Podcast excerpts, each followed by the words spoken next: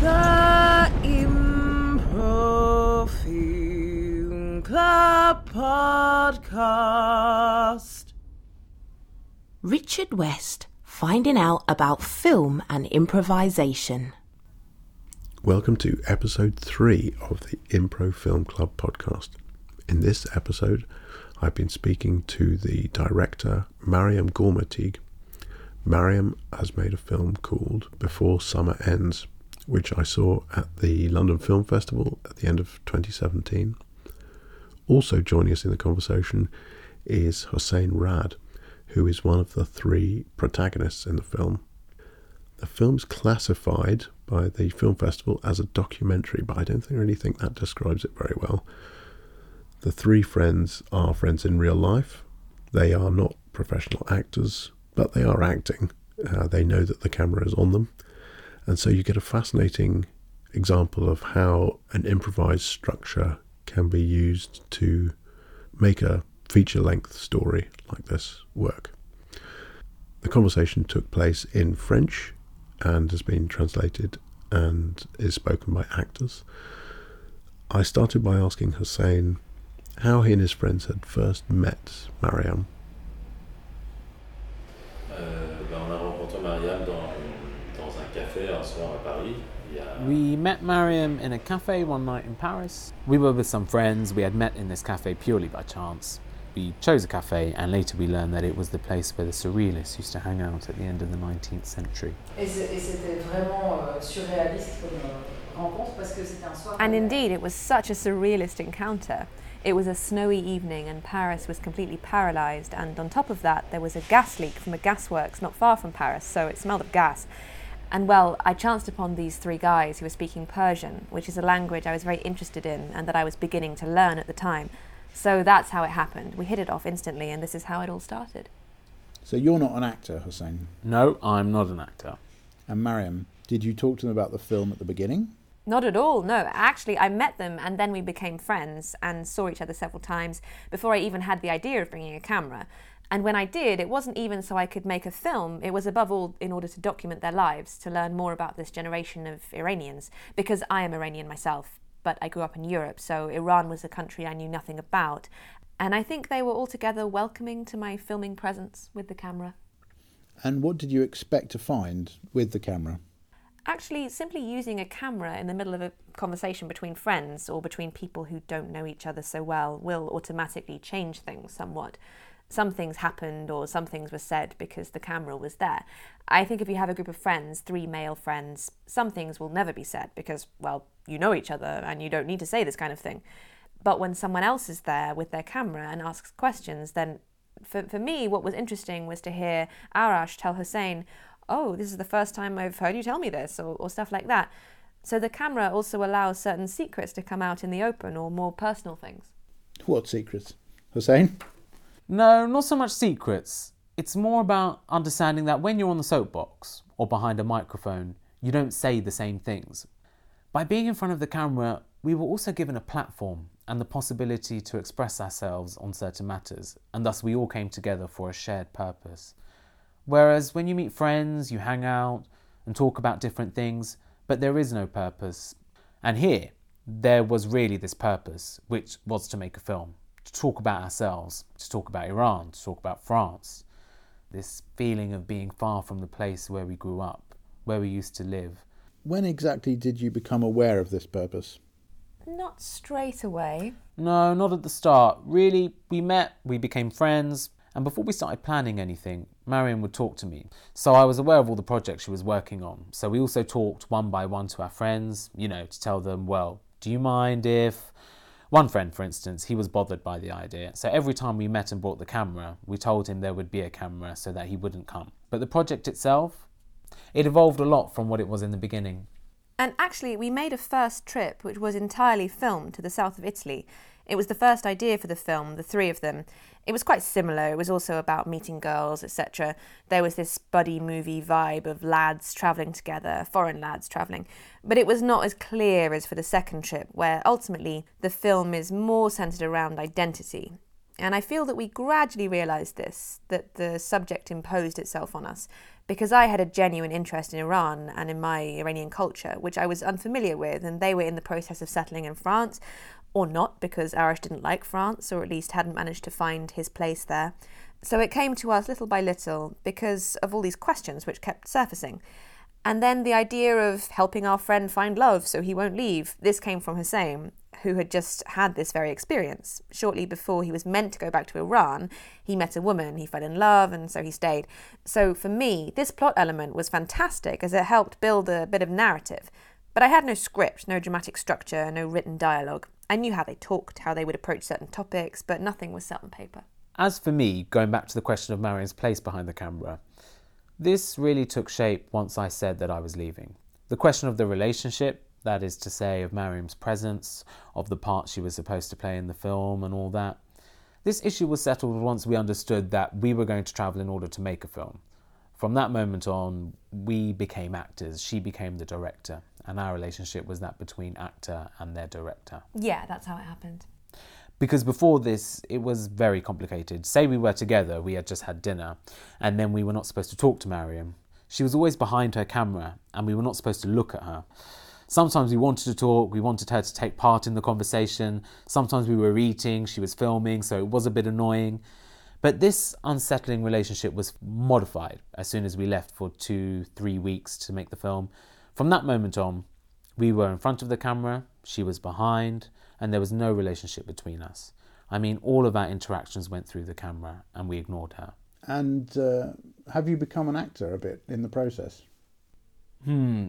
I don't know. It's a very difficult question because, for instance, I've noticed that actors, professional ones, they don't really like people like me because, to put it like this, I have no claim to being an actor or aiming to become an actor. I mean, I make a living from something else, and really, it was this project in particular which sparked our interest.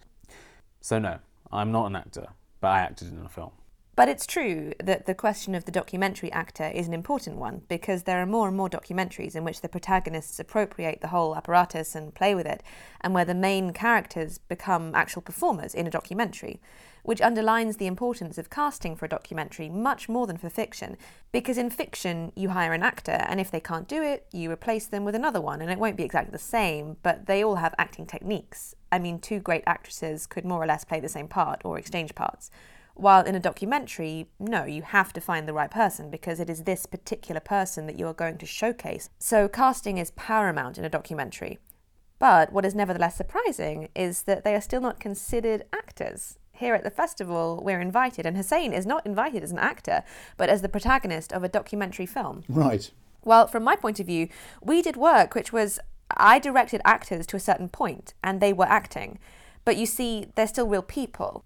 So they are not very well looked upon in actors' circles, and there are more and more films like this with non professional actors or documentary protagonists.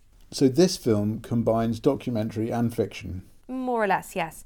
In fact, I'd say it was more of a trans genre film. It isn't documentary or fiction, it actually questions the distinction. It talks about boundaries or abolishes boundaries, and maybe it is also a way to negotiate between the two genres and to say that it really matters little whether it is documentary or fiction, or a bit of both, or neither. It is what Americans call a hybrid movie, and I find this term quite useful. In fact, it's quite appropriate for this film. I didn't think at all before making the film is it fiction? Is it documentary? I didn't consider this question, and it held no interest for me because I knew the characters well, I knew their lives, and I wanted to tell their stories in images. But I don't even think we should still be asking such questions because they're outdated. It's a pity that we are so rigid on this fiction documentary split because whatever you do, once you place a camera in any context, reality will be somewhat altered. So, cinema verite for me cannot exist. And on the other hand, a film with a certain narrative structure can uncover things that are profoundly true. So, when some criticize my film from the perspective of unadulterated documentary, I find this irrelevant because even when you watch the very first documentary films, the Lumiere brothers or Nanook of the North, etc., it's already fiction. So, I think such questions are pointless. When you began, how did you plan to set out the story? So the first scene is very much an explanatory scene, which allows us to get rid of all the questions of why are they there, what are they going to do, what is at stake, because you always need at least some semblance of a plot for a film. But the stakes are minimal. It's just one friend who wants to leave and the two others who are trying to make him stay by going on a trip across France. It's not much of a plot, in truth. So, the first sequence, these are the only two shots which were staged. I had a very clear idea of the dialogue which had to be included at all costs. The central subject of the film had to be made clear in one minute, and then everything else we compose with what we've got at hand. So, how are the opening shots filmed? Okay, so Arash is a very heavy person and he cannot move much. So, in such confined surroundings, in such a small room, even when he sits on a bed, he's not comfortable. He has a certain weight. So, he sat on the floor quite naturally. Indeed, all Iranians love sitting on the floor. So, he sat on the floor and his two friends helped him. Of course, they are much nimbler. And it was funny that Arash, who is supposed to leave, is completely static and apathetic, and his two friends who are trying to make him stay, who have decided to take root here, they keep moving and are unable to sit still. So it is there is already an interesting relationship to show between the three. And furthermore, it reveals something about the character, who is a bit depressed. He is we can see he's not doing well. He's not very happy. But could you describe how you directed it? So actually, Maryam's notable intervention was that she filmed from that specific angle.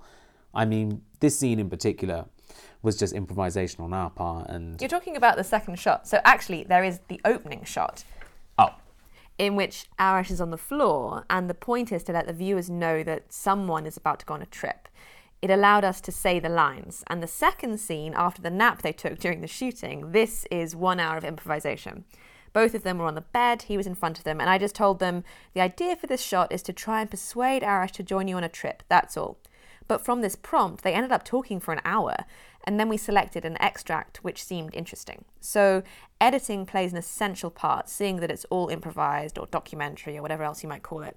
From a one hour discussion, you have to choose that one small moment, and this is the hardest part. It was really all the editing work, and the editing lasted for 12 weeks 12 intense weeks because sometimes we had lots and lots of debates. But isn't there a cut in the scene? Was it all done in one take? The first shot is a long take, and the second shot is split in two by the view from the window. Because in one hour there were only two scenes which we found interesting, so so we introduced this cutaway shot of the window to be able to cut it. It's actually the only cutaway shot in the entire film. There is no other cutaway shot because I really don't like them at all. I would like to be able to film everything in long takes very economically. But it's more difficult. It is much more difficult. And it's also true that cutaway shots draw you out of the narrative. So this is the only cutaway because it is the only scene which was very staged. And we needed it in order to get rid of the issue of what is this film about once and for all and to be able to simply begin the journey from then on. But in the story, there are some scenes with passers by in the street. For instance, the waitress in the cafe. Who was she? Just a waitress. And actually, it was funny because Ashkan was there talking to her, and I came, set up my camera, and she didn't ask anything, and nobody asked her anything. And maybe she doesn't even know she's part of a film. she actually has no idea she is part of the film. So, well, it's as a documentary maker, you have to be a bit cheeky, just show up and push yourself, and the camera's not too big. But is it really um, a professional camera? Yes, it's on a monopod. I don't have a tripod. So this makes the camera much easier to move around. And aside from that, I only had my small headphones, a tiny microphone on top of it, and that's it. And the guys had their wireless mics, and I had a bag on the side with all my stuff and the receivers. Whereas if you have a boom operator, you're done for. You're going to have people staring directly into the camera, waving at the camera, this kind of stuff. I think that people today are so used to still cameras, which also film and mobile phones, they're less taken aback when they see a film camera. It's not as frightening for, for passers by. And in fact, at the village fair, there are tons of people in the shot and nobody stared at the camera. How did you take the decisions about what are we doing tomorrow? Well, it was mostly the places we visited which guided us. Because we were travelling from Paris towards the south, we had an itinerary. What I really had in mind was the topics we had to cover, something like I'd like us to talk about this or that. There was, of course, the meeting with the girls. This was arranged in the south after five days of shooting, so this was completely planned in advance. I had also planned the 15th of August Feast of the Assumption. I don't know if you celebrate it in England, I think it's more in Catholic countries. It's a celebration which has now become completely secular, but which is still very important in the small villages of France. When I was a child, it was exactly the same as now the same floats, the same bumper cars, the same attractions, nothing's changed. And I thought how funny it would be to throw three Iranians into the middle of a typical 15th of August French fun fair. So I then looked up on the internet the French villages which had the best fairs of the 15th of August. And I saw that there was one village which even had organised a beauty pageant, Miss Noirétable. So, well, I absolutely wanted us to go there. And this led to a nice scene where they're looking for a girl, and there are these girls passing on the floats. So, one of our objectives was to go to this fair, but we didn't know what to expect. We had no idea if we were going to meet any people at all. Did you have any problems with people asking you to stop filming or anything like that? No, not at all. We never had this kind of problem. On the contrary, people were quite interested in our project. For instance, in this village, Noirétable, where people were extremely welcoming. At some point, two young guys asked us for cigarettes, and finally, we spent almost two or three hours talking to them in a cafe. I filmed everything. It was, well, in the end, I didn't do anything with this conversation. I mean, I edited it and removed it during the final editing because well, it took up too much space and it led us in a different direction. But it was very interesting. It revealed a lot about today's youth in rural France. You could feel these characters were quite tense because these days you get a lot of nationalism. So sometimes it was a bit disturbing. And I thought, well, this is interesting. Why not talk about this too? I mean, talk about differences and all that. And then in the end, I decided it wasn't, well, it didn't lead anywhere. But anyway, the meeting was rewarding for us and for them, and we were all very interested in it and I know that the film was shown in the village and everyone went to see it. So after all, that's that's a good sign. So we didn't we didn't encounter any hostility. I think it's also because the guys themselves are quite intriguing. And I must add, it's true that camera is small and people are always seeing cameras filming everywhere. So nobody cares about a camera filming three guys who don't even look like actors, who are just there drinking, talking, speaking a language nobody understands. But us, we even felt sometimes Damn, nobody says anything. What should we do? We actually wanted people to be just a bit more startled, to get some reactions. But well, people couldn't care less. They went on with their lives as if there was nothing going on. Even in the scene with the people who were swimming. Yeah, they didn't even notice us. It's funny. It's true that certain documentary filmmakers have this quality of knowing how to be completely unobtrusive, of becoming invisible. I believe this is one of the qualities I developed over years and years of experience. I made a film about my family, and it was quite funny because when they saw it, they had completely forgotten that I'd been there filming them. For them, I was just a family member, while in fact I was there all the time with my camera asking loads of questions. So, yes, I think there are people who know how to be very self effacing, and I'm probably one of them. When you're directing a scene, do you say anything? Do you step in? Not that much. I don't really interfere, no. You interfere. You don't intervene that much during a scene. Instead, what she did was to suggest conversation topics. For instance, we'd be in the car, and then, Arash, would you like to talk about your military service now? No, I would ask you to ask Arash about it. That's how it was. Okay, but she didn't do it all the time. For instance, in this scene with the waitress, we went there just to have a meal, honestly. And it's funny because this place, it's a village, a very old village in the south of France. And there we were, in the main square, really. And only rarely would she say, Go sit there or look this way. I think we had good chemistry. They knew where to stand quite naturally. I didn't spend hours composing the frame. In fact, this was done quite quickly. There are some small scenes with the, the little lights in their car. Yes, they're playing with them. Because, you know, I didn't have any lighting. My lighting budget was 10 euros spent in a shop for camping equipment. They have these small lights which you can use while camping. And what was nice was that they were playing with them. And there's this little leitmotif with these lamps. But these questions about my interventions is funny because they would step in as well, same as I did. Maybe I was a bit more of an interventionist. For instance, it's true that when the girls are in the car with the three guys all crammed in, I started the conversation about the farts, the different kind of farts, because I knew it would be funny. But then it went on for 10 minutes, so I had ideas like that here and there. But sometimes they propose things too. Trying on the veil, that was one of the girls' ideas. All the things that happened during the fair, these were all the girls' ideas. They absolutely wanted to have a go at these games, so I just followed them, and it ended up being an amazing scene because they're playing these strongman games, and then it's really the boys and the girls. There's something very teenage about it all, and this suggestion in particular came from them. Do you think that you had the same overall vision of the film as them? I don't know. I don't think do we perceive the film the same way? Do we agree on what it's about? It's hard to tell. It's really hard to tell, but I think our visions weren't that different. What was it for you? What's what's the main idea? For me, first of all, it's about three people who are traveling in France and all the other themes implied by this. So what what are these themes? So there is this specific state of mind when traveling, which is also important. There's this excitement, and we keep talking about Iran because we miss it and we talk about France because we find it intriguing, because it raises all sorts of questions. I mean, we are in France, but we are elsewhere. So the whole part I played, for me, was mostly about this. Yes, this is how you all perceived it. For me, it was more a film about three friends, three male friends. What I found interesting was that I was a woman filming three guys. And this is what spiked my interest. As a woman, you never get the chance to take part in a stag party, for instance. So, finding myself catapulted amidst a group of young men in their private lives was a golden opportunity. And I liked their intimacy for several reasons because I found them very affectionate, which is already something surprising because male friendship is seen as being rougher, coarser, while in fact they were very gentle and very tender. While on the other hand, the girls we meet during the trip, they're rockers, they're real thugs, so their encounter was also interesting for me to film. Aside from all the questions about identity, exile, and so on, there was also what is male friendship? How did you fi- arrive at your way of framing the shots?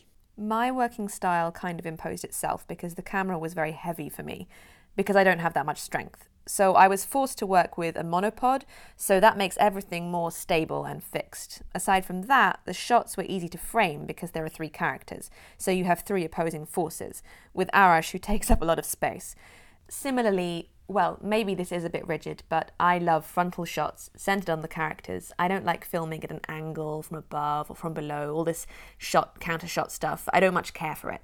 When you're talking to someone and you're facing them, you don't have a shoulder in your field of vision or when you're in a car with your friends, you're never on the bonnet looking at them from the outside. This has no real equivalent. I might like this kind of shot in films made by others, which I watch without questioning, but for me they're problematic because I don't know where the filmmaker is. I don't know where the person who's watching is placed. So I'm in the car with them, in the showers with them, in the tent with them. The camera is where I am, it cannot be anywhere else. It's quite self explanatory, and it's hard to explain why one works like this, or how you set up a frame because it's also quite intuitive. I never spend an hour framing a shot. I do it, and then if I like it, I like it, and if I don't, I won't even shoot. And will she make a sign to you, Hossein, to move like this or like that? Gradually, you start understanding how it works. So, so quite early on, you know that whatever you say or do might be filmed. I mean, at first there were moments, oh, but you're filming. This stopped happening quite quickly. That is to say, we knew that even if it was very banal for us, I don't know, scratching our head or one of us was taking a nap, even then we had to be aware that we could potentially be filmed. Most of the time, Maryam would adapt to us. I mean, most of the film takes place in a car, after all. And we didn't shoot any scenes in which we're walking. At the very beginning, there were some scenes when I was filming them while they were shopping that were edited out. They wouldn't stop moving all the time, and they kept turning their backs to the camera, so I'd end up with this huge back. So I told them, This won't do, come on. And then, little by little, I think they began to understand my aesthetic choices, something quite static, so they stopped moving around all the time. It's true. Eventually, the film became static. You never see us going anywhere. We are always sitting down and preparing the food or talking nonsense. No, in the village fair, there's some movement you were wondering about. It was very hard for me to follow them. First of all, because they're tall, they're all six foot three, and I'm short, so I had to hold the camera high. And then it was also quite complicated, so sometimes I get angry. I tell them it wasn't working, stop moving. You have to be aware that she's filming over there. Maybe right now she can't hear us, but she can see us. So we waited, we checked how everything was going, if we could move or not. But this was easy to learn. Actually, we. I was, for me, there was so much annoyance. There are so many moments when you get quite exasperated while filming. You're basically angry all the time because there's never anything that happens the way you want it to maybe not angry, but tense. Tense because you are always focused on the sound and the image because you have to handle a lot of things at once. And then I'd think, damn it, he could have just turned like this. Nothing is ever perfect the way I'd like it. And that's all great because this is what makes films interesting after all the fact that they aren't perfect. All the time, you're constantly analysing, thinking, how am I going to edit this? You spend so much time just, at least I'm like this. I spend a lot of time getting angry in my mind, telling myself it's no good, it's not working. It's not easy. Did you watch the footage during the trip? No, I watched everything at the end when we came back from the trip. Did you, Hossein, see it on the camera screen? No, not on the camera. During the first trip we made, we were a bit like, come on, let us see.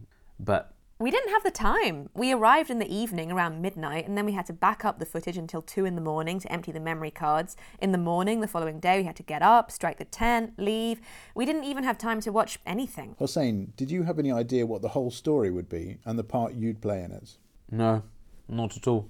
Did you know how the story would end? No.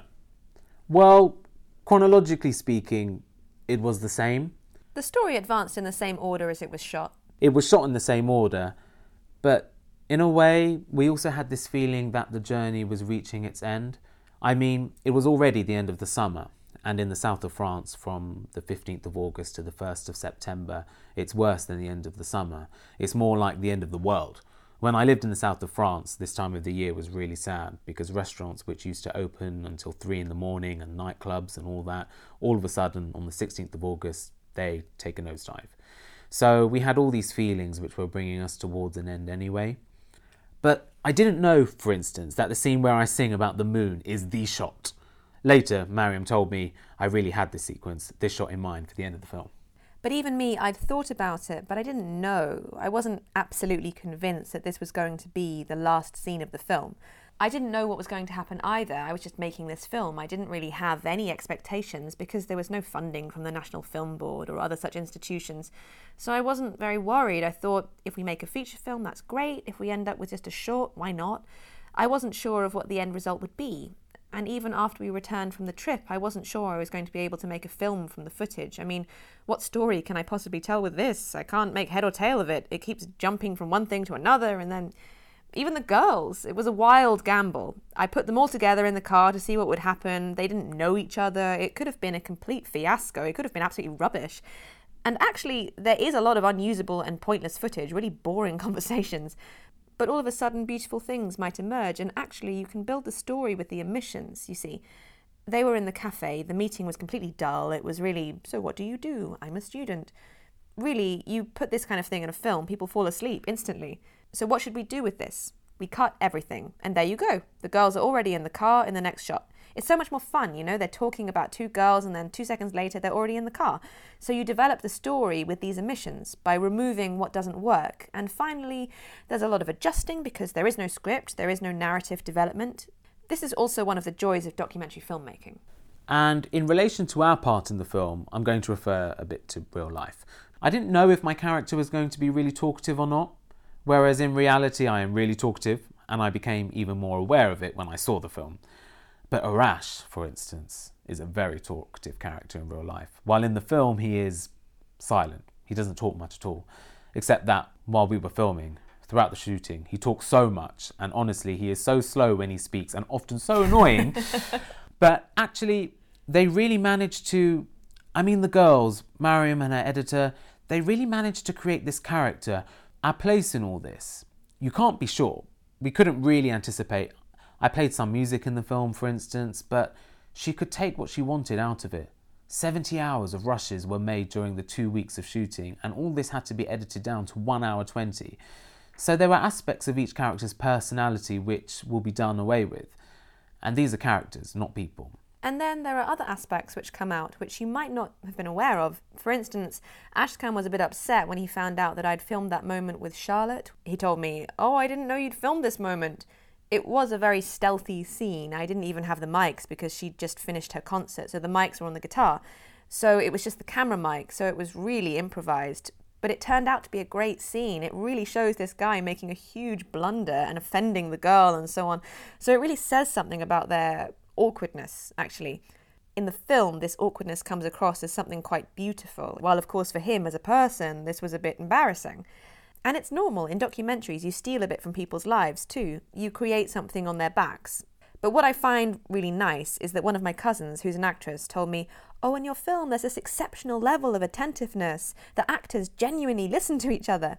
And it's true, first of all, because they aren't real actors, so when they tell each other something, it's just friends talking and listening to each other.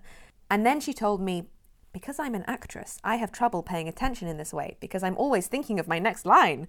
So you see, from this point of view, I find working with non-actors very interesting because they are they are truly genuine.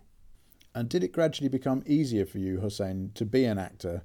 Did you learn some tricks of the trade? You end up finding some tricks. I already had some experience with the camera before doing this film.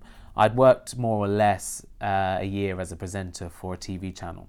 So I was used to talking in front of the camera, even talking to the camera, and that's really strange. But yes, in this kind of job, you gradually find tricks for being more relaxed. Actually, I had a music teacher who once told me something that rings true. What he told me was art is being able to let yourself go. Rigidity kills art. And I saw this in music, and then I saw the same thing here. Another way of putting it the more you want to achieve something, the tenser you are, the worse the actual result. You simply have to let go, to let another kind of energy emerge from yourself. And I think this is truly what leads to great art. This is so true. I did have some sort of structure, and I did think so, after this, at this moment, they will meet this person. There is a scene that was completely edited out where they meet a friend.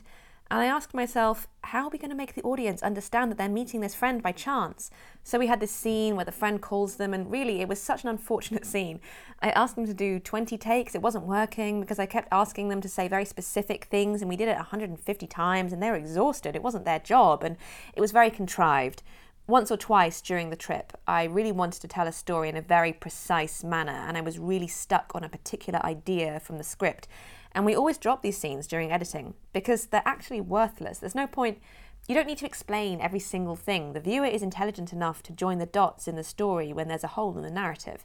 And in fact, I really like Kiarostami's films, for instance, because he leaves enough space for us, the viewers, to make up stories, tell half of his story by ourselves, project ourselves into the film. So I was trying to make something I don't even like to see in films, which is taking the viewer by the hand and explaining to them what they're going to see next. It's very artificial. So, yeah, you were talking about this rigidity and that when you finally let go, much better things start happening.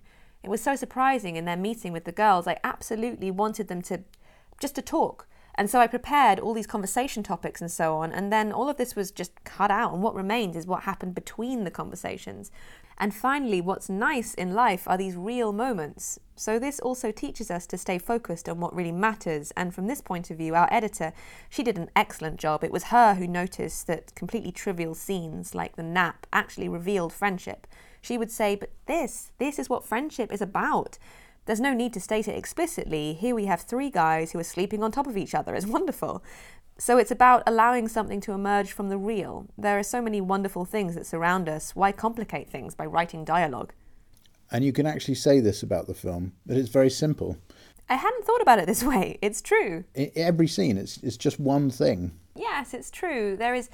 We are always fully present in each moment. Nothing sends us elsewhere or makes us wonder what will happen next. So it's a film about presence and but I think this is the joy of documentary, making each thing significant and interesting. The 15th of August feast was very difficult to edit because each shot was in itself quite charming, but the editor kept telling me, Be careful, don't forget that the story we're telling is the story about these three young men. And I was so tempted to. All of a sudden, I wanted to branch out into this village fair story because I found this fair fascinating. Every single shot could have been a short film in itself. So it's it's it's really difficult, in fact, to make choices afterwards to tell yourself, damn, what are we going to throw away? What should we keep? That's how it is. And now that you've found a way to make a film, could you make others in the same manner? I'd love to. I would love to be able to. Or what, what have you learnt that you could use in future? Above all, I've unlearned things. Lots of things that you're taught in film school which are useless from my point of view which gave me a lot of trouble in life because I developed an inferiority complex about not being able to tell a story because you are taught that there is only one correct way to tell a story. Whereas in truth, it's the stories themselves which reach towards us because we are made of stories. We start telling stories when we're children. and narrative is something which is completely intuitive. But when someone tells you, teaches you how to write a script, and then this thing about the white page, open quotation mark, interior, day shot, all that, for me, this is simply an aberration. This is not cinema. And then I had this serious complex about not being able to write. So I spent years trying to write a script and nothing came out. It was a total failure. And all this time, there were these characters just before my eyes, so much more real, so much more interesting than any fictional character I could have imagined. So unbelievable that Arash is a character you couldn't make up. And he doesn't even say anything. He almost doesn't speak in the film, but he's there. He's the main character. And it's very surprising because, in fact, he's the one who's done the least amount of work. So, anyway, all this is meant to say that you have to create something with what is real. Seize reality because reality is full of situations. For the past four years, I've been filming the view from my window. I have my window faces the Père Lachaise cemetery, and so many unbelievable things happen there. So you see, this is what's essential just to tell a story because people are amazing and life is amazing and it's more surprising than fiction. And if you wrote in your script that some guy gained weight in order to avoid conscription, the producer would tell you, "But this is this is bullshit. It's completely implausible." Or when they're trying to chat up a waitress and they open a poetry book, if I'd written this in the script, the producers would have said, what is this thing? And no, now this scene is in the film, and maybe they look like idiots, but in any case, it's true and it's funny, and so I like it. It's it tells you something about their culture. It tells it's some guys who want to chat up girls. It shows that they're also poets. It reveals a lot about Iran, and then the poems are beautiful too. So that's that. So I hope I can keep working with as much freedom as I did here. Okay, uh, this is a nice way to end the interview. So thanks very much. Thank, you. Merci beaucoup. Thank you again to Maryam and Hossein for that conversation. Again, I recommend the film before summer ends if you get the chance to see it.